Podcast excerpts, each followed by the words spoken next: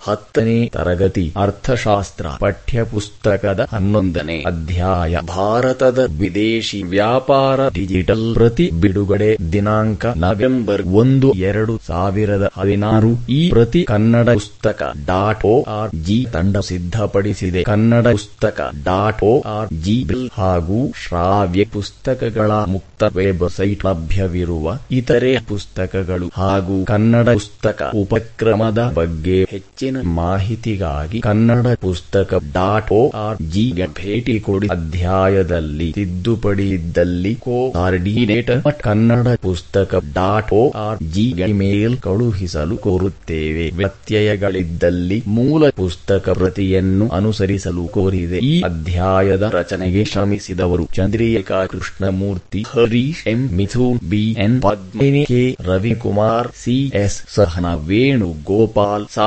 Sanchita S. R. Shivamogga, Rakesh, Somashekar. ಅಧ್ಯಾಯ ಹನ್ನೊಂದು. ಭಾರತದ ವಿದೇಶಿ ವ್ಯಾಪಾರ ಪಠ್ಯ ಚೌಕ ಆರಂಭ. ಸಾಮಾನ್ಯವಾಗಿ ಒಂದು ರಾಷ್ಟ್ರವು ಗರಿಷ್ಠ ತುಲನಾತ್ಮಕ ವೆಚ್ಚದ ಅನುಕೂಲತೆ ಅಥವಾ ಕನಿಷ್ಠ ತುಲನಾತ್ಮಕ ವೆಚ್ಚದ ಅನಾನುಕೂಲತೆಯನ್ನು ಹೊಂದಿರುವ ಸರಕುಗಳ ಉತ್ಪಾದನೆಯಲ್ಲಿ ವೈಶಿಷ್ಟ್ಯತೆಯನ್ನು ಸಾಧಿಸಿ ರಫ್ತು ಮಾಡುತ್ತದೆ. ಅಂತೆಯೇ ಸಾಪೇಕ್ಷವಾಗಿ ಕಡಿಮೆ ತುಲನಾತ್ಮಕ ವೆಚ್ಚ, ಅನುಕೂಲತೆ ಅಥವಾ ಅಧಿಕ ತುಲನಾತ್ಮಕ ವೆಚ್ಚದ ಅನಾನುಕೂಲತೆಯನ್ನು ಹೊಂದಿರುವ ಸರಕುಗಳು ರಾಷ್ಟ್ರದ ಆಮದುಗಳಾಗಿರುತ್ತವೆ ಎಂದು ಡೇವಿಡ್ ರಿಕಾರ್ಡೋರವರು ಹೇಳಿದ್ದಾರೆ. ಮುಕ್ತ ಮಾರುಕಟ್ಟೆಯ ಕೈಕ ಪ್ರಮುಖ ಸಂಗತಿ ಎಂದರೆ ಎರಡು ಪಕ್ಷದವರಿಗೂ ಇರುವರಿಗೂ ಅನುಕೂಲವಾಗದ ಹೊರತು ವಿನಿಮಯ ನಡೆಯಲಾರದು ಎಂದು ಮಿಲ್ಟನ್ ಫ್ರಮನ್ ರವರು ಹೇಳಿದ್ದಾರೆ. ಪಠ್ಯ ಚೌಕ ಮುಕ್ತಾಯ ಪೀಠಿಕೆ ವಿದೇಶಿ ವ್ಯಾಪಾರವು ಯಾವುದೇ ರಾಷ್ಟ್ರದ ಆರ್ಥಿಕ ಅಭಿವೃದ್ಧಿಯಲ್ಲಿ ಪ್ರಮುಖ ಪಾತ್ರ ವಹಿಸುತ್ತದೆ. ಒಂದು ರಾಷ್ಟ್ರಕ್ಕೆ ತನಗೆ ಬೇಕಾದ ಎಲ್ಲಾ ಸರಕುಗಳನ್ನು ತಾನೇ ಉತ್ಪಾದಿಸಿಕೊಳ್ಳಲು ಸಾಧ್ಯವಾಗುವುದಿಲ್ಲ. ಅದೇ ರೀತಿ ಕೆಲವೊಂದಷ್ಟು ಸರಕುಗಳನ್ನು ತನಗೆ ಬೇಕಾದ ಪ್ರಮಾಣಕ್ಕಿಂತ ಹೆಚ್ಚಾಗಿ ಉತ್ಪಾದಿಸುತ್ತದೆ. ಆದ್ದರಿಂದ ತಾನು ಉತ್ಪಾದಿಸಲಾಗದ ಆದರೆ ಅವಶ್ಯಕ ಸರಕುಗಳನ್ನು ಬೇರೆ ರಾಷ್ಟ್ರಗಳಿಂದ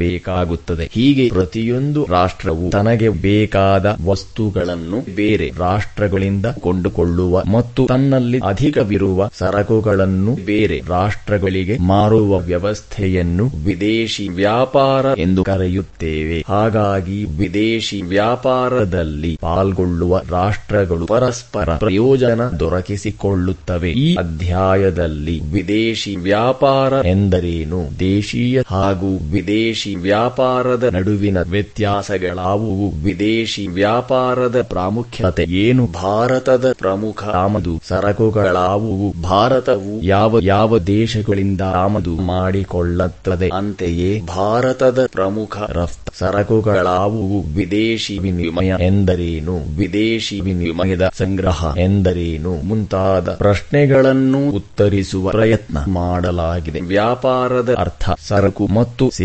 ಸೇವೆಗಳನ್ನು ಮಾರುವ ಇಲ್ಲವೇ ಕೊಳ್ಳುವ ಕ್ರಿಯೆಯನ್ನು ವ್ಯಾಪಾರ ಎನ್ನುವರು. ವ್ಯಾಪಾರವು ದೇಶದಲ್ಲಿ ಉತ್ಪಾದನೆ ಮತ್ತು ಅನುಭೋಗದ ನಡುವೆ ಸಂಪರ್ಕ ಸೇತುವೆಯಾಗಿದೆ. ವ್ಯಾಪಾರವು ವಿಶ್ವದಲ್ಲಿಯೇ ಒಂದು ಪ್ರಮುಖ ಆರ್ಥಿಕ ಚಟುವಟಿಕೆಯಾಗಿದ್ದು, ಇದು ಗಮನಾರ್ಹ ಪ್ರಮಾಣದಲ್ಲಿ ಉದ್ಯೋಗಾವಕಾಶಗಳನ್ನು ಕಲ್ಪಿಸಿದೆ. ವ್ಯಾಪಾರದ ಪ್ರಕಾರಗಳು ವ್ಯಾಪಾರವನ್ನು ಪ್ರಮುಖವಾಗಿ ಎರಡು ವಿಧಗಳಾಗಿ ವಿಂಗಡಿಸಬಹುದಾಗಿದೆ. ಅವುಗಳೆಂದರೆ ಒಂದು ಆಂತರಿಕ ವ್ಯಾಪಾರ ಅಥವಾ ದೇಶೀಯ ವ್ಯಾಪಾರ ಹಾಗೂ ಎರಡು ಬಾಹ್ಯ ವ್ಯಾಪಾರ ಅಥವಾ ವಿದೇಶಿ ವ್ಯಾಪಾರ ಅಥವಾ ಅಂತಾರಾಷ್ಟ್ರೀಯ ವ್ಯಾಪಾರ, ಒಂದು ಆಂತರಿಕ ವ್ಯಾಪಾರ ಅಥವಾ ದೇಶೀಯ ವ್ಯಾಪಾರ, ಒಂದು ದೇಶದ ಗಡಿಯ ಒಳಗಡೆ ನಡೆಯುವ ವ್ಯಾಪಾರವನ್ನು ಆಂತರಿಕ ವ್ಯಾಪಾರ ಎನ್ನುತ್ತಾರೆ. ಅಂದರೆ, ಒಂದು ದೇಶದ ಒಳಗಡೆ ನಡೆಯುವ ಸರಕು ಮತ್ತು ಸೇವೆಗಳ ಮಾರಾಟ ಮತ್ತು ಕೊಳ್ಳುವ ಪ್ರಕ್ರಿಯೆಯನ್ನು ದೇಶೀಯ ವ್ಯಾಪಾರ ಇಲ್ಲವೇ? ಆಂತರಿಕ ವ್ಯಾಪಾರ ಎನ್ನುತ್ತೇವೆ. ಎರಡು ಬಾಹ್ಯ ಅಥವಾ ವಿದೇಶಿ ವ್ಯಾಪಾರ ವಿಶ್ವದ ವಿವಿಧ ರಾಷ್ಟ್ರಗಳ ನಡುವೆ ನಡೆಯುವ ವ್ಯಾಪಾರವನ್ನು ಅಂತಾರಾಷ್ಟ್ರೀಯ ವ್ಯಾಪಾರ ಇಲ್ಲವೇ ವಿದೇಶಿ ವ್ಯಾಪಾರ ಎಂದು ಕರೆಯುತ್ತೇವೆ. ಅಂದರೆ ಒಂದು ದೇಶದಿಂದ ಮತ್ತೊಂದು ದೇಶ ಇಲ್ಲವೇ ದೇಶಗಳ ನಡುವೆ ನಡೆಯುವ ಸರಕು ಮತ್ತು ಸೇವೆಗಳ ಮಾರಾಟ ಮತ್ತು ಕೊಂಡುಕೊಳ್ಳುವ ಪ್ರಕ್ರಿಯೆಯೇ ವಿದೇಶಿ ವ್ಯಾಪಾರವಾಗಿದೆ. ಆಂತರಿಕ ವ್ಯಾಪಾರ ಮತ್ತು ಅಂತಾರಾಷ್ಟ್ರೀಯ ವ್ಯಾಪಾರಗಳ ನಡುವಿನ ವ್ಯತ್ಯಾಸಗಳು, ಆಂತರಿಕ ಮತ್ತು ವಿದೇಶಿ ವ್ಯಾಪಾರದ ನಡುವೆ ಅನೇಕ ವ್ಯತ್ಯಾಸಗಳಿವೆ. ಅವುಗಳಲ್ಲಿ ಪ್ರಮುಖವಾಗಿ ಒಂದು ಉತ್ಪಾದನಾಂಗಗಳ ಚಲನಶೀಲತೆ, ಆಂತರಿಕ ವ್ಯಾಪಾರದಲ್ಲಿ ಉತ್ಪಾದನಾಂಗಗಳಾದ ಶ್ರಮ ಮತ್ತು ಬಂಡವಾಳಗಳ ಚಲನೆಗೆ ಅಷ್ಟೇನು ಕಷ್ಟವಾಗುವುದಿಲ್ಲ. ದೇಶದ ಗಡಿಯೊಳಗಿನ ಒಂದು ಪ್ರದೇಶದಿಂದ ಮತ್ತೊಂದು ಪ್ರದೇಶಕ್ಕೆ ಶ್ರಮ ಕಾರ್ಮಿಕರು ಮತ್ತು ಬಂಡವಾಳ ಸುಲಭವಾಗಿ ಚಲಿಸುತ್ತವೆ. ಆದರೆ ಅಂತಾರಾಷ್ಟ್ರೀಯ ವ್ಯಾಪಾರದಲ್ಲಿ ಶ್ರಮ ಮತ್ತು ಬಂಡವಾಳದ ಮುಕ್ತ ಚಲನೆಗೆ ಅವಕಾಶಗಳು ವಿರಳವಾಗಿರುತ್ತವೆ. ಮುಕ್ತ ವ್ಯಾಪಾರದ ಹೊರತಾಗಿಯೂ ಶ್ರಮ ಮತ್ತು ಬಂಡವಾಳದ ಚಲನೆಗೆ ಹಲವಾರು ನಿಬಂಧನೆಗಳಿವೆ. ಎರಡು ನಾಣ್ಯ ಪದ್ಧತಿಯಲ್ಲಿ ವ್ಯತ್ಯಾಸ. ಆಂತರಿಕ ವ್ಯಾಪಾರ ರಾಷ್ಟ್ರದ ಒಳಗಡೆ ನಡೆಯುವುದರಿಂದ ಆ ದೇಶದ ಶಾಸನಬದ್ಧ ಹಣವನ್ನೇ ವ್ಯಾಪಾರದಲ್ಲಿ ಬಳಸುವುದರಿಂದ ಅದರಲ್ಲಿ ಯಾವುದೇ ಸಮಸ್ಯೆಗಳು ಎದುರಾಗುವುದಿಲ್ಲ ಆದರೆ ಅಂತಾರಾಷ್ಟ್ರೀಯ ವ್ಯಾಪಾರದಲ್ಲಿ ಹಲವು ದೇಶಗಳು ಭಾಗವಹಿಸುವುದರಿಂದ ಅಲ್ಲಿ ಅನೇಕ ದೇಶದ ಕರೆನ್ಸಿಗಳು ಎದುರಾಗುತ್ತವೆ. ಅಲ್ಲದೆ ಆ ಕರೆನ್ಸಿಗಳ ಮೌಲ್ಯಗಳು ಭಿನ್ನವಾಗಿರುವುದರಿಂದ ದೇಶಗಳ ಕರೆನ್ಸಿಗಳ ವಿನಿಮಯ ದರವು ಪ್ರಾಮುಖ್ಯತೆ ಪಡೆಯುತ್ತದೆ. ಮೂರು ರಾಷ್ಟ್ರೀಯ ನೀತಿಗಳು ಆಂತರಿಕ ವ್ಯಾಪಾರ ರಾಷ್ಟ್ರದ ಒಳಗಡೆ ನಡೆಯುವುದರಿಂದ ಅಲ್ಲಿ ಒಂದೇ ಬಗೆಯ ಆರ್ಥಿಕ ನೀತಿಯನ್ನು ನಾವು ದೇಶದಾದ್ಯಂತ ಕಾಣುತ್ತೇವೆ. ಆದರೆ ಬಾಹ್ಯ ವ್ಯಾಪಾರವು ಬೇರೆ ಬೇರೆ ದೇಶಗಳ ನಡುವೆ ನಡೆಯುವುದರಿಂದ ಅಲ್ಲಿ ವಿವಿಧ ರೀತಿಯ ಆರ್ಥಿಕ ನೀತಿಗಳು ಇರುತ್ತವೆ. ನಾಲ್ಕು ಆಯಾತ, ನಿರ್ಯಾತ, ಸುಂಕ ಅಥವಾ ತೆರಿಗೆಗಳು. ಆಂತರಿಕ ವ್ಯಾಪಾರದಲ್ಲಿ ಬಹುಮಟ್ಟಿಗೆ ಆಯಾತ, ನಿರ್ಯಾತ ಕರಗಳ ಪ್ರಶ್ನೆಯೇ ಉದ್ಭವಿಸುವುದಿಲ್ಲ. ಆದರೆ ವಿದೇಶಿ ವ್ಯಾಪಾರದಲ್ಲಿ ಆಮದು ಮತ್ತು ರಫ್ತು, ಸುಂಕಗಳ ತೊಡಕುಗಳು ಉದ್ಭವಿಸುತ್ತವೆ. ಐದು ಸಾಗಣಿಕೆ ಮತ್ತು ಆಮದು ವೆಚ್ಚಗಳು, ಆಂತರಿಕ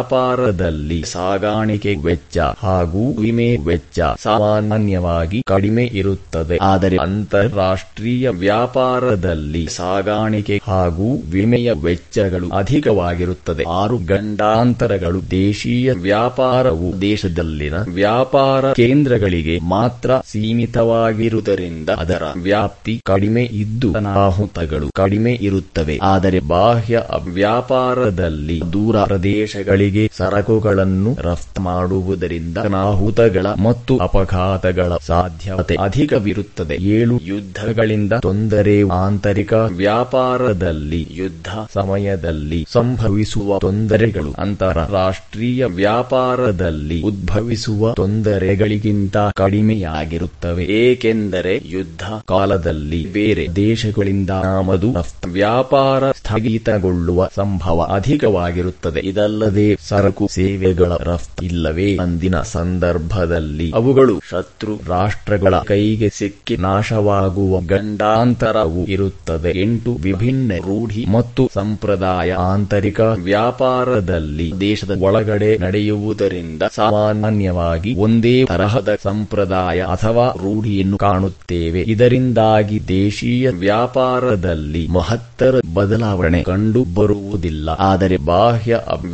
ವ್ಯಾಪಾರದಲ್ಲಿ ವಿವಿಧ ದೇಶದ ಜನರ ರೂಢಿ ಅಥವಾ ಸಂಪ್ರದಾಯಗಳು ಬೇರೆ ಬೇರೆಯಾಗಿದ್ದು ಹಲವಾರು ಸಮಸ್ಯೆಗಳನ್ನು ವ್ಯಾಪಾರದಲ್ಲಿ ಅನುಭವಿಸಬೇಕಾಗುತ್ತದೆ. ಹೀಗೆ ಆಂತರಿಕ ಹಾಗೂ ಬಾಹ್ಯ ವ್ಯಾಪಾರಗಳ ನಡುವೆ ಹಲವಾರು ಭಿನ್ನತೆಗಳು ಇರುತ್ತವೆ. ವಿದೇಶಿ ವ್ಯಾಪಾರದ ಅವಶ್ಯಕತೆ ಮತ್ತು ಮಹತ್ವ ಅಂತಾರಾಷ್ಟ್ರೀಯ ವ್ಯಾಪಾರವು ಆಧುನಿಕ ಜಗತ್ತಿನಲ್ಲಿ ಅನಿವಾರ್ಯವಾಗಿದೆ. ವಿದೇಶಿ ವ್ಯಾಪಾರವು ಇಂದು ಪ್ರಗತಿಯ ಯಂತ್ರ ಎಂದು ಪರಿಗಣಿಸಲ್ಪಟ್ಟಿದೆ. ಬಾಹ್ಯ ವ್ಯಾಪಾರದಿಂದ ನೈಸರ್ಗಿಕ ಸಂಪನ್ಮೂಲಗಳ ಸದುಪಯೋಗವಾಗುತ್ತದೆ. ಇದರಿಂದ ಕಡಿಮೆ ಬೆಲೆಯಲ್ಲಿ ಉತ್ತಮ ಗುಣಮಟ್ಟದ ವಸ್ತುಗಳನ್ನು ಖರೀದಿಸಿ ಜನರ ಜೀವನ ಮಟ್ಟವನ್ನು ವೃದ್ಧಿಸಲು ಅವಕಾಶವಿರುತ್ತದೆ. ಬಾಹ್ಯ ವ್ಯಾಪಾರದಿಂದ ಆಗುವ ಪ್ರಯೋಜನಗಳು ಯಾವುವೆಂದರೆ ಒಂದು ಅಗತ್ಯ ಸರಕುಗಳ ಆಯಾತ ದೇಶದಲ್ಲಿ ಉತ್ಪಾದಿಸಲಾಗದ ಅವಶ್ಯಕವಾಗಿ ಬೇಕಾಗಿರುವ ವಸ್ತುಗಳನ್ನು ಆಮದು ಮಾಡಿಕೊಳ್ಳುವ ದೃಷ್ಟಿಯಿಂದ ವಿದೇಶಿ ವ್ಯಾಪಾರವು ಪ್ರಮುಖ ಪಾತ್ರ ವಹಿಸುತ್ತದೆ. ಈ ರೀತಿಯಾಗಿ ಅವಶ್ಯಕವಾಗಿ ಬೇಕಿನಿರುವ ಸರಕುಗಳನ್ನು ಆಮದು ಮಾಡಿಕೊಳ್ಳದಿದ್ದರೆ ಆರ್ಥಿಕ ಪ್ರಗತಿಯ ಚಕ್ರ ತಿರುಗುವುದಿಲ್ಲ. ಉದಾಹರಣೆಗೆ, ಕಚ್ಚಾ ತೈಲ ಆಮದು ಮಾಡಿಕೊಳ್ಳದಿದ್ದರೆ ಭಾರತವು ಸಂಕಷ್ಟಕ್ಕೀಡಾಗುತ್ತದೆ. ಎರಡು ಸರಕುಗಳ ಬೆಲೆಯಲ್ಲಿ ಸಮಾನತೆ ಕಾಪಾಡುವುದು ಬಾಹ್ಯ ವ್ಯಾಪಾರದಿಂದ ದೇಶದಲ್ಲಿ ದೊರಕುವ ವಸ್ತುಗಳ ಬೆಲೆಗಳಲ್ಲಿ ಸಮಾನತೆ ಕಾಪಾಡ ಈಗ ನೆರವಾಗುತ್ತದೆ. ಒಂದು ದೇಶವು ವಿದೇಶಿ ವ್ಯಾಪಾರದಲ್ಲಿ ಸರಕೀಯವಾಗಿದ್ದರೆ ದೇಶದಲ್ಲಿ ಸರಕುಗಳ ಬೆಲೆಯಲ್ಲಿ ಆಮದು ರಫ್ತಿನಿಂದಾಗಿ ಸ್ಥಿರತೆ ಕಾಪಾಡಬಹುದಾಗಿದೆ. ಇಲ್ಲದಿದ್ದರೆ ಆರ್ಥಿಕವಾಗಿ ಹಲವಾರು ದುಷ್ಟ ಪರಿಣಾಮಗಳು ಉಂಟಾಗುತ್ತವೆ. ಮೂರು ಕೈಗಾರಿಕಾಭಿವೃದ್ಧಿ ವಿದೇಶಿ ವ್ಯಾಪಾರದಿಂದಾಗಿ ಕೈಗಾರಿಕಾ ಬೆಳವಣಿಗೆಗೆ ಬೇಕಾದ ಯಂತ್ರಗಳು, ಉಪಕರಣಗಳು, ಬಿಡಿ ಭಾಗಗಳು, ಕಚ್ಚಾ ಇತ್ಯಾದಿಗಳನ್ನು ತರಿಸಿಕೊಂಡು ಉದ್ಯಮಿಗಳ ಪ್ರಗತಿ ಸಾಧಿಸಬಹುದಾಗಿದೆ. ಅಂತೆಯೇ ಕೈಗಾರಿಕಾ ಉತ್ಪನ್ನಗಳನ್ನು ರಫ್ತು ಮಾಡಿ ವಿದೇಶಿ ವಿನಿಮಯ ಗಳಿಸಲು ಅನುವು ಮಾಡಿಕೊಡುತ್ತದೆ. ನಾಲ್ಕು, ಮಾರುಕಟ್ಟೆ ವಿಸ್ತರಣೆ ಅಂತಾರಾಷ್ಟ್ರೀಯ ವ್ಯಾಪಾರದಿಂದಾಗಿ ದೇಶೀಯ ಹಾಗೂ ವಿದೇಶಿ ಮಾರುಕಟ್ಟೆಗಳ ವಿಸ್ತರಣೆಯಾಗುತ್ತದೆ. ಒಂದು ದೇಶದಿಂದ ಹೆಚ್ಚಿನ ಪ್ರಮಾಣದಲ್ಲಿ ಆಯಾತವಾಗಲಿ ಅಥವಾ ನಿರ್ಯಾತವಾಗಿ ಮಾರುಕಟ್ಟೆಗಳು ವಿಸ್ತರಣೆಗೊಂಡು ವಹಿವಾಟಿನ ಪ್ರಮಾಣ ಹೆಚ್ಚಾಗುತ್ತದೆ. ಅಲ್ಲದ ಹೆಚ್ಚಿನ ಆದಾಯ ಗಳಿಸಲು ನೆರವಾಗುತ್ತದೆ. ಐದು ಬಂಡವಾಳ ಚಲನೆಯ ಅನುಕೂಲತೆಗಳು. ಅಂತಾರಾಷ್ಟ್ರೀಯ ವ್ಯಾಪಾರವು ದೇಶ ದೇಶಗಳ ಮಧ್ಯ ಬಂಡವಾಳ ಚಲನೆಯಾಗ ಈಗಲೂ ಸಹಕಾರಿಯಾಗಿದೆ. ಹಲವಾರು ಬಂಡವಾಳ ಸರಕುಗಳು ಅಂದರೆ ಯಂತ್ರಗಳು, ಉಪಕರಣಗಳು, ಕಚ್ಚಾ ಸಾಮಗ್ರಿಗಳು, ಯಂತ್ರಗಳ ಬಿಡಿ ಭಾಗಗಳು ಮುಂತಾದವುಗಳು ಸರಾಗವಾಗಿ ಒಂದು ದೇಶದಿಂದ ಮತ್ತೊಂದು ದೇಶಕ್ಕೆ ಚಲಿಸುವುದರ ಮೂಲಕ ಪ್ರಗತಿಯ ಪ್ರಮಾಣ ವೃದ್ಧಿಯಾಗುವಲ್ಲಿ ಸಹಾಯಕವಾಗಿದೆ. ಆರು ಅಂತಾರಾಷ್ಟ್ರೀಯ ಶಾಂತಿ ಮತ್ತು ಸಹಕಾರ ದೇಶ ದೇಶಗಳ ಮಧ್ಯೆ ವ್ಯಾಪಾರ ಚಟುವಟಿಕೆಗಳು ನಿರಂತರವಾಗಿ ನಡೆಯುವ ಮೂಲಕ ಅಂತಾರಾಷ್ಟ್ರೀಯ ಶಾಂತಿ ಮತ್ತು ಸಹಕಾರ ಏರ್ಪಡುತ್ತದೆ. ವಿದೇಶಿ ವ್ಯಾಪಾರದಿಂದಾಗಿ ದೇಶ ದೇಶಗಳ ಮಧ್ಯೆ ಮನಸ್ತಾಪ ಅಪನಂಬಿಕೆಗಳ ಅಥವಾ ಯುದ್ಧದ ಸಾಧ್ಯತೆ ಕಡಿಮೆ ಇರುತ್ತದೆ. ಏಳು ಸಂಪನ್ಮೂಲಗಳ ಬಳಕೆ ಬಾಹ್ಯ ವ್ಯಾಪಾರವು ದೇಶದಲ್ಲಿ ದೊರೆಯಬಹುದಾದ ನೈಸರ್ಗಿಕ ಸಂಪನ್ಮೂಲಗಳನ್ನು ವ್ಯವಸ್ಥಿತವಾಗಿ, ದಕ್ಷವಾಗಿ, ಪರಿಣಾಮಕಾರಿಯಾಗಿ ಉತ್ಪಾದನಾ ಪ್ರಕ್ರಿಯೆಯಲ್ಲಿ ಉಪಯೋಗಿಸಿಕೊಳ್ಳಲು ತುಂಬಾ ಸಹಕಾರಿಯಾಗಿದೆ. ಇದರಿಂದಾಗ ಸಂಪನ್ಮೂಲಗಳ ಸದುಪಯೋಗವಾಗಿ ಆರ್ಥಿಕ ಪ್ರಗತಿ ಉಂಟಾಗುತ್ತದೆ. ಎಂಟು, ವಿಜ್ಞಾನ, ತಂತ್ರಜ್ಞಾನ ವರ್ಗಾವಣೆ. ವಿದೇಶಿ ವ್ಯಾಪಾರವು ದೇಶದಲ್ಲಿ ಗರಿಷ್ಠ ಪ್ರಮಾಣದಲ್ಲಿ ಸರಕು ಸೇವೆಗಳ ಉತ್ಪಾದನೆಯಾಗುವ ದೃಷ್ಟಿಯಿಂದ ತುಂಬಾ ಅನುಕೂಲಕರವಾಗಿದೆ. ಇದರಿಂದಾಗಿ ರಾಷ್ಟ್ರೀಯ ವರಮಾನ ಹೆಚ್ಚಳವಾಗಿ ದೇಶದ ಸರ್ವತೋಮುಖ ಅಭಿವೃದ್ಧಿಯಾಗ ಈಗಲೂ ಸಹಕಾರಿಯಾಗಿದೆ. ಭಾರತದ ಅಂತಾರಾಷ್ಟ್ರೀಯ ವ್ಯಾಪಾರ ಭಾರತವು ಅಭಿವೃದ್ಧಿ ಪಥದಲ್ಲಿ ದಾಪುಗಾಲು ಹಾಕುತ್ತಿದೆ. ಆದರೆ ಭಾರತದ ಅಂತಾರಾಷ್ಟ್ರೀಯ ವ್ಯಾಪಾರದ ಪ್ರಮಾಣವು ಇನ್ನೂ ಗಣನೀಯವಾಗಿ ಹೆಚ್ಚಳವಾಗಬೇಕಿದೆ. ವಿಶ್ವದ ಒಟ್ಟು ವ್ಯಾಪಾರದಲ್ಲಿ ಭಾರತದ ಪಾಲು ಶೇಕಡ ಎರಡಕ್ಕಿಂತ ಕಡಿಮೆ ಇದೆ. ಭಾರತದ ರಫ್ತು ಸಂಯೋಜನೆ ಭಾರತದ ರಫ್ತು ಸಂಯೋಜನೆಯಲ್ಲಿ ಆಮೂಲಾಗ್ರ ಬದಲಾವಣೆ ಆಗಿದೆ. ಸಾವಿರದ ಒಂಬೈನೂರ ಎಂಬತ್ತಕ್ಕಿಂತ ಮೊದಲು ಈಗ ಪ್ರಾಥಮಿಕ ಸರಕುಗಳು ಅಂದರೆ ಕೃಷಿ ಮತ್ತು ಕೃಷಿ ಸಂಬಂಧ ಸರಕುಗಳು, ಕಾಫಿ, ಟೀ, ತಂಬಾಕು, ಗೋಡಂಬಿ, ಸಾಂಬಾರ, ತಿನಿಸುಗಳು, ಸಕ್ಕರೆ, ಹತ್ತಿ, ಅಕ್ಕಿ, ಮೀನು ಮತ್ತು ಮೀನು ತಯಾರಿಕೆಗಳು, ಮಾಂಸ, ಹಣ್ಣುಗಳು, ತರಕಾರಿ ಬೆಳೆ ಭ್ರಕ, ಕಬ್ಬಿಣದ ಕದಿರು ಮುಂತಾದವುಗಳನ್ನು ಹೆಚ್ಚಾಗಿ ರಫ್ತು ಮಾಡಲಾಗುತ್ತಿತ್ತು. ಆದರೆ ಇಂದು ಅದರಲ್ಲಿ ಬದಲಾವಣೆಯಾಗಿ ಭಾರತ ದೇಶವು ಸಿದ್ಧಪಡಿಸಿದ ವಸ್ತುಗಳನ್ನು ಹೆಚ್ಚಾಗಿ ರಫ್ತು ಮಾಡುತ್ತಿದೆ. ಎರಡು ಸಾವಿರದ ಹದಿಮೂರು ಹದಿನಾಲ್ಕರಲ್ಲಿ ಭಾರತದ ರಫ್ತಿನಲ್ಲಿ ಸಿದ್ಧಪಡಿಸಿದ ಸರಕುಗಳ ಪಾಲು ಶೇಕಡ ಅರವತ್ಮೂರರಷ್ಟಾಗಿತ್ತು. ತದನಂತರದಲ್ಲಿ ಕಚ್ಚಾ ತೈಲ ಮತ್ತು ಪೆಟ್ರೋಲಿಯಂ ಉತ್ಪನ್ನಗಳು, ಕೃಷಿ ಪದಾರ್ಥಗಳು, ಕದಿರು ಮತ್ತು ಖನಿಜಗಳು ಪ್ರಮುಖವಾಗಿವೆ. ಇತ್ತೀಚಿನ ವರ್ಷಗಳಲ್ಲಿ ಭಾರತವು ಸೇವೆಗಳ ರಫ್ತಿನಲ್ಲಿ ಪ್ರಮುಖ ದೇಶವಾಗಿ ಹೊರಹೊಮ್ಮಿದೆ. ಮಾಹಿತಿ ತಂತ್ರಜ್ಞಾನ ವ್ಯವಹಾರ ಪ್ರಕ್ರಿಯೆ ಹೊರಗುತ್ತಿಗೆ ಮತ್ತು ಮಾಹಿತಿ ತಂತ್ರಜ್ಞಾನ ಆಧಾರಿತ ಸೇವೆಗಳ ಪ್ರಗತಿಯಿಂದಾಗಿ ಭಾರತವು ಸೇವೆಗಳ ರಫ್ತಿನ ಬೆಳವಣಿಗೆಯಲ್ಲಿ ಮುಂಚೂಣಿಯಲ್ಲಿದೆ. ರಫ್ತು ವ್ಯಾಪಾರದ ದಿಕ್ಕು ಸ್ವಾತಂತ್ರ್ಯ ನಂತರದ ವರ್ಷಗಳಲ್ಲಿ ಭಾರತದ ಸರಕುಗಳನ್ನು ಕೊಳ್ಳುತ್ತಿರುವ ದೇಶಗಳ ಸಂಖ್ಯೆ ಗಣನೀಯವಾಗಿ ಹೆಚ್ಚಾಗಿದೆ. ಸ್ವಾತಂತ್ರ್ಯ ಪೂರ್ವದಲ್ಲಿ ಬ್ರಿಟನ್ ಪಾಲು ಅತಿ ಹೆಚ್ಚಾಗಿತ್ತು. ಆದರೆ ಪ್ರಸ್ತುತ ಭಾರತವು ಮುಂದುವರಿದ ದೇಶಗಳು ಸೇರಿದಂತೆ ಅನೇಕ ರಾಷ್ಟ್ರಗಳಿಗೆ ಹಲವಾರು ಬಗೆಯ ಸರಕುಗಳನ್ನು ರಫ್ತು ಮಾಡುತ್ತಿದೆ. ಭಾರತ ವಿಶ್ವದ ಎಲ್ಲ ಖಂಡಗಳ ಜೊತೆ ವ್ಯಾಪಾರ ಸಂಬಂಧ ಹೊಂದಿದೆ. ಅದು ಏಷ್ಯಾ ಖಂಡದ ದೇಶಗಳಿಗೆ ಹೆಚ್ಚು ರಫ್ತು ಮಾಡುತ್ತಿದೆ. ತದನಂತರದ ಸ್ಥಾನಗಳಲ್ಲಿ ಅಮೆರಿಕ, ಯುರೋಪ್, ಆಫ್ರಿಕಾ ಮತ್ತು ಆಸ್ಟ್ರೇಲಿಯಾ ಭಾರತವು ಎರಡು ಸಾವಿರದ ಹದಿಮೂರು ಹದಿನಾಲ್ಕರಲ್ಲಿ ಅತಿ ಹೆಚ್ಚು ರಫ್ತು ಮಾಡಿದ ದೇಶಗಳೆಂದರೆ ಯುಎಸ್ಎ. ತದನಂತರ ಸ್ಥಾನದಲ್ಲಿ Canada, UAE, China, Hong Kong ಮತ್ತು ಸೌದಿ ಅರೇಬಿಯಾ ದೇಶಗಳಾಗಿವೆ. ಭಾರತದ ಆಮದುಗಳು ಭಾರತವು ಬಹಳ ದೀರ್ಘಕಾಲದಿಂದ ಸರಕುಗಳನ್ನು ವಿವಿಧ ದೇಶಗಳಿಂದ ಆಮದು ಮಾಡಿಕೊಳ್ಳುತ್ತಿದೆ. ಸ್ವಾತಂತ್ರ್ಯ ನಂತರದ ವರ್ಷಗಳಲ್ಲಿ ಭಾರತದ ಆಮದು ದಿಕ್ಕಿನಲ್ಲಿ ಸಾಕಷ್ಟು ಬದಲಾವಣೆಗಳಾಗಿ ರಾಷ್ಟ್ರಗಳು ಮತ್ತು ಅವುಗಳ ಸಂಖ್ಯೆ ಹಾಗೂ ಆಮದಾಗುತ್ತಿರುವ ಸರಕುಗಳ ಪ್ರಮಾಣದಲ್ಲಿ ಮಹತ್ತರ ಬದಲಾವಣೆಗಳಾಗಿವೆ. ಭಾರತದ ಆಮದು ಸಂಯೋಜನೆಯು ವೈವಿಧ್ಯಮಯ ಸರಕುಗಳನ್ನು ಒಳಗೊಂಡಿದೆ. ಭಾರತ ಅತ್ಯಂತ ಹೆಚ್ಚು ಆಮದು ಮಾಡುವ ವಸ್ತುವೆಂದರೆ ಇಂಧನವಾಗಿದೆ. ಅದರಲ್ಲಿ ಪೆಟ್ರೋಲಿಯಂ, ತೈಲ ಮತ್ತು ಲೂಬ್ರಿಕೆ ಪಾಲು ಬಹುತೇಕವಿದೆ. ನಂತರದ ಸ್ಥಾನದಲ್ಲಿ ಬಂಡವಾಳ ಸರಕುಗಳು, ಚಿನ್ನ ಮತ್ತು ಬೆಳ್ಳಿ ಎಲೆಕ್ಟ್ರಾನಿಕ್ ಸರಕುಗಳು, ರಾಸಾಯನಿಕ ಮತ್ತು ಯಂತ್ರೋಪಕರಣದ ಸರಕುಗಳಿವೆ. ಭಾರತದ ಆಮದುಗಳ ದಿಕ್ಕು, ಆಮದಿನ ವಿಚಾರದಲ್ಲೂ ಭಾರತ ಎಲ್ಲಾ ಖಂಡಗಳಿಂದ ತನಗೆ ಬೇಕಾದ ಸರಕು ಮತ್ತು ಸೇವೆಗಳನ್ನು ಪಡೆಯುತ್ತಿದೆ. ಏಷ್ಯಾ ಖಂಡದಿಂದ ಹೆಚ್ಚಿನ ಆಮದು ಮಾಡಿಕೊಳ್ಳುತ್ತಿದೆ ಅಂದರೆ ಅದು ಇತರೆ ಏಷ್ಯಾ ದೇಶಗಳಿಂದ ಹೆಚ್ಚಿನ ಆಮದು ಮಾಡಿಕೊಳ್ಳುತ್ತಿದೆ. ತದನಂತರದ ಸ್ಥಾನಗಳಲ್ಲಿ ಯುರೋಪ್, ಅಮೆರಿಕ ಹಾಗೂ ಆಫ್ರಿಕಾ ಖಂಡಗಳಿವೆ. ಭಾರತವು ಎರಡು ಸಾವಿರದ ಹದಿಮೂರು ಹದಿನಾಲ್ಕರಲ್ಲಿ ಅತಿ ಹೆಚ್ಚು ಆಮದನ್ನು ಚೈನಾ ದೇಶದಿಂದ ಮಾಡಿಕೊಂಡಿತ್ತು. ತದನಂತರ ಸ್ಥಾನಗಳಲ್ಲಿ ಜರ್ಮನಿ, ಸೌದಿ ಅರೇಬಿಯಾ, ಯುಎಇ, ಉತ್ತರ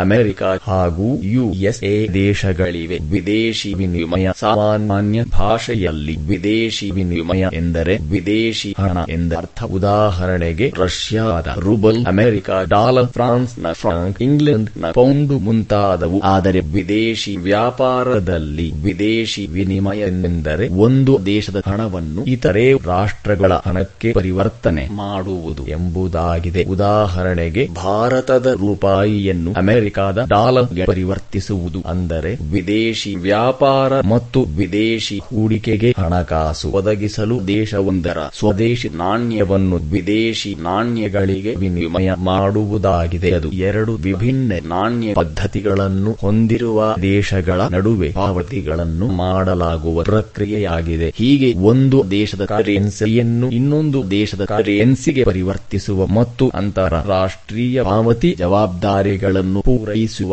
ವಿಧಿ ವಿಧಾನವನ್ನು ವಿದೇಶಿ ವಿನಿಮಯ ಎನ್ನಬಹುದು. ಒಂದು ದೇಶದ ಕರೆನ್ಸಿಯೊಂದಿಗೆ ಮತ್ತೊಂದು ದೇಶದ ಕರೆನ್ಸಿಯನ್ನು ವಿನಿಮಯ ಮಾಡುವ ದರವನ್ನು ವಿದೇಶಿ ವಿನಿಮಯ ದರ ಎಂದು ಕರೆಯಲಾಗುತ್ತದೆ. ಯಾವುದೇ ಒಂದು ರಾಷ್ಟ್ರವು ಆರ್ಥಿಕ ಭದ್ರತೆಗೋಸ್ಕರ ಸಮರ್ಥಕ ಪ್ರಮಾಣದ ವಿದೇಶಿ ವಿನಿಮಯ ಸಂಗ್ರಹವನ್ನು ಹೊಂದಿರುವುದು ಅವಶ್ಯಕವಾಗಿದೆ. ಆದರೆ ಅದರಲ್ಲಿ ಕೇವಲ ವಿದೇಶಿ ಕರೆನ್ಸಿಯಲ್ಲದೆ ಮೌಲ್ಯಯುತ ವಸ್ತುಗಳು ಸೇರಿಕೊಂಡಿರುತ್ತವೆ. ಉದಾಹರಣೆಗೆ, ಭಾರತೀಯ ರಿಸರ್ವ್ ಬ್ಯಾಂಕು ತನ್ನಲ್ಲಿ ಹೊಂದಿರುವ ಚಿನ್ನ ಎಸ್ ಡಿಆರ್ ಮತ್ತು ವಿದೇಶಿ ಹಣದ ಒಟ್ಟು ಸಂಗ್ರಹಕ್ಕೆ ವಿದೇಶಿ ವಿನಿಮಯ ಸಂಗ್ರಹವೆಂದು ಕರೆಯಲಾಗುತ್ತದೆ. ಅಭ್ಯಾಸ. ಈ ಕೆಳಗಿನ ಪ್ರಶ್ನೆಗಳಿಗೆ ನಾಲ್ಕು ಪರ್ಯಾಯ ಉತ್ತರಗಳನ್ನು ಕೊಡಲಾಗಿದೆ. ಅವುಗಳಲ್ಲಿ ಸೂಕ್ತವಾದ ಉತ್ತರವನ್ನು ಆರಿಸಿ ಬರೆಯಿರಿ. ಒಂದು ಭಾರತದ ಕರೆನ್ಸಿ ಬಿಟ್ಟ ಸ್ಥಳ ಆಗಿದೆ. ರೂಪಾಯಿ. ಆ ಡಾಲರ್ ಈ ಪೌಂಡ್ ಈ ಎನ್ ಎರಡು ಎರಡು ಸಾವಿರದ ಹದಿಮೂರು ಹದಿನಾಲ್ಕರಲ್ಲಿ ಭಾರತದಿಂದ ಅತಿ ಹೆಚ್ಚು ರಫ್ತು ಬಿಟ್ಟ ಸ್ಥಳ ದೇಶಕ್ಕೆ ಹೋಯಿತು. ಯುಎಸ್ಎ, ಆ ಪಾಕಿಸ್ತಾನ, ಈ ಜರ್ಮನಿ, ಈ ಚೈನಾ ಮೂರು ಎರಡು ಸಾವಿರದ ಹದಿಮೂರು ಹದಿನಾಲ್ಕರಲ್ಲಿ ಭಾರತಕ್ಕೆ ಹೆಚ್ಚು ಆಮದು ಬಿಟ್ಟ ಸ್ಥಳ ದೇಶದಿಂದ ಬಂದಿತು. ಆ ಪಾಕಿಸ್ತಾನ, ಈ ಜರ್ಮನಿ, ಈ ಚೈನಾ ನಾಲ್ಕು ವ್ಯಾಪಾರದ ಪ್ರಕಾರಗಳಲ್ಲಿ ಪ್ರಮುಖವಾದ ವಿಧಗಳೆಂದರೆ ಬಿಟ್ಟ ಸ್ಥಳ, ಆಂತರಿಕ ಹಾಗೂ ಬಾಹ್ಯ ವ್ಯಾಪಾರ ಆ ಆಂತರಿಕ ಹಾಗೂ ಅಂತರಿಕ್ಷ ವ್ಯಾಪಾರ, ಈ ಆಂತರಿಕ ಹಾಗೂ ಅಂತರಾಜ್ಯ ವ್ಯಾಪಾರ, ಈ ಸಂತೆ ಹಾಗೂ ಅಂತರಾಜ್ಯ ವ್ಯಾಪಾರ, ಐದು ವಿದೇಶಿ ವಿನಿಮಯ ಎಂದರೆ ಬಿಟ್ಟ ಸ್ಥಳ, ಒಂದು ದೇಶದ ಹಣವನ್ನು ಇತರೆ ದೇಶದ ಹಣಕ್ಕೆ ವಿನಿಮಯ ಮಾಡುವುದು. ಆ ಒಂದು ದೇಶದ ಹಣವನ್ನು ಬಂಗಾರದೊಂದಿಗೆ ವಿನಿಮಯ ಮಾಡುವುದು. ಈ ವಿದೇಶದಲ್ಲಿ ರೂಪಾಯಿಯನ್ನು ನೇರವಾಗಿ ಕೊಟ್ಟು ವಸ್ತು ಖರೀದಿಸುವುದು. ಈ ಕಾಗದದ ಹಣಕ್ಕೆ ನಾಣ್ಯಗಳ ವಿನಿಮಯ ಮಾಡುವುದು. ಆ ಈ ಕೆಳಗಿನ ವಾಕ್ಯಗಳಲ್ಲಿ ಖಾಲಿ ಬಿಟ್ಟ ಸ್ಥಳಗಳನ್ನು ತುಂಬಿರಿ. ಒಂದು ಒಂದು ದೇಶದ ಒಳಗಡೆ ನಡೆಯುವ ವ್ಯಾಪಾರವನ್ನು ಬಿಟ್ಟ ಸ್ಥಳ ಎನ್ನುತ್ತಾರೆ. ಎರಡು ವಿದೇಶಿ ವ್ಯಾಪಾರವನ್ನು ಬಿಟ್ಟ ಸ್ಥಳ ಎಂದು ಪರಿಗಣಿಸಲ್ಪಟ್ಟಿದೆ. ಮೂರು ವಿಶ್ವ ವ್ಯಾಪಾರದಲ್ಲಿ ಭಾರತದ ಪಾಲು ಬಿಟ್ಟ ಸ್ಥಳಕ್ಕಿಂತ ಕಡಿಮೆ ಇದೆ. ನಾಲ್ಕು ವಿದೇಶಿ ವಿನಿಮಯ ಎಂದರೆ ಬಿಟ್ಟ ಸ್ಥಳ ಎಂದರ್ಥ ಈ ಈ ಕೆಳಗಿನ ಪ್ರಶ್ನೆಗಳಿಗೆ ಒಂದು ವಾಕ್ಯದಲ್ಲಿ ಉತ್ತರಿಸಿ. ಒಂದು ವ್ಯಾಪಾರ ಎಂದರೇನು? ಎರಡು ವಿದೇಶಿ ವ್ಯಾಪಾರ ಎಂದರೇನು? ಮೂರು ಆಂತರಿಕ ವ್ಯಾಪಾರ ಎಂದರೇನು? ನಾಲ್ಕು ವಿದೇಶಿ ವಿನಿಮಯ ಎಂದರೇನು? ಈ ಈ ಕೆಳಗಿನ ಪ್ರಶ್ನೆಗಳಿಗೆ ಎರಡು ಅಥವಾ ಮೂರು ವಾಕ್ಯಗಳಲ್ಲಿ ಉತ್ತರಿಸಿ. ಒಂದು ಪ್ರಕಾರಗಳನ್ನು ಬರೆಯಿರಿ. ಎರಡು ಭಾರತದ ಪ್ರಮುಖ ರಫ್ತು ಸರಕುಗಳನ್ನು ಹೆಸರಿಸಿ. ಮೂರು ಭಾರತದ ಪ್ರಮುಖ ಆಮದು ಸರಕುಗಳನ್ನು ಹೆಸರಿಸಿ. ನಾಲ್ಕು ವಿದೇಶಿ ವಿನಿಮಯ ಸಂಗ್ರಹ ಎಂದರೇನು? ಈ ಕೆಳಗಿನ ಪ್ರಶ್ನೆಗಳಿಗೆ ಎಂಟು ವಾಕ್ಯಗಳಲ್ಲಿ ಉತ್ತರಿಸಿ. ಒಂದು, ವಿದೇಶಿ ವ್ಯಾಪಾರದಿಂದಾಗುವ ಪ್ರಯೋಜನಗಳಾವುವು? ಎರಡು, ಆಂತರಿಕ ಮತ್ತು ವಿದೇಶಿ ವ್ಯಾಪಾರದ ನಡುವಿನ ವ್ಯತ್ಯಾಸ ತಿಳಿಸಿ. ಪಠ್ಯ ಚೌಕ ಆರಂಭ ನಿಯೋಜಿತ ಕಾರ್ಯ